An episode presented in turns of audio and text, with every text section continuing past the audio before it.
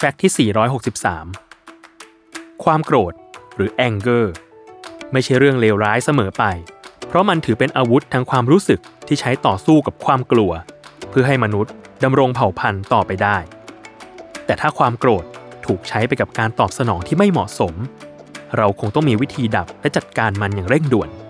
ซึ่งมีอยู่ประเทศหนึ่ง ที่ขึ้นชื่อเรื่องความอดทน และการจัดการความโกรธได้อย่างมีประสิทธิภาพ นั่นคือประเทศญี่ปุ่น เพราะดินแดนดังกล่าว มีอาชีพจัดการความรู้สึกที่น่าเรียนรู้ อย่างที่ปรึกษาด้านการจัดการความโกรธ พวกเขาจะให้คำแนะนำถึงวิธีการจัดการความรู้สึก ในสถานการณ์ที่ผู้คนจะทนไม่ได้ ไม่พึงพอใจ และมีอารมณ์ฉุนเฉียวออกมา ซึ่งผู้ที่คร่ำวอดอยู่ในวงการที่ปรึกษาด้านความโกรธมานานหลายปี อย่างชุนสุเกะอันโดะได้ให้คำแนะนำในเว็บไซต์ japantoday.com ถึงวิธีดับโกรธที่อยู่ภายในใจที่ได้ผล กับคนที่ให้คำปรึกษามานักต่อนนัก นั่นก็คือ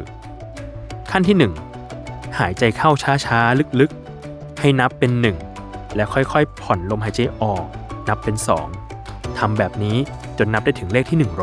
100 ขั้นที่ 2 หันเหความสนใจในสิ่งที่กำลังโกรธโดยการมองวัตถุอื่นที่อยู่รอบข้าง หรือสิ่งที่อยู่ภายในห้อง และขั้นที่ 3 หากทำแล้วยังโกรธอยู่ ให้นำตัวเองออกไปจากสถานการณ์ให้เร็วที่สุด เพราะอย่างน้อย ถือเป็นการตอบสนองต่อความโกรธได้อย่างไม่พ่ายแพ้และมีสติในช่วงเวลานั้น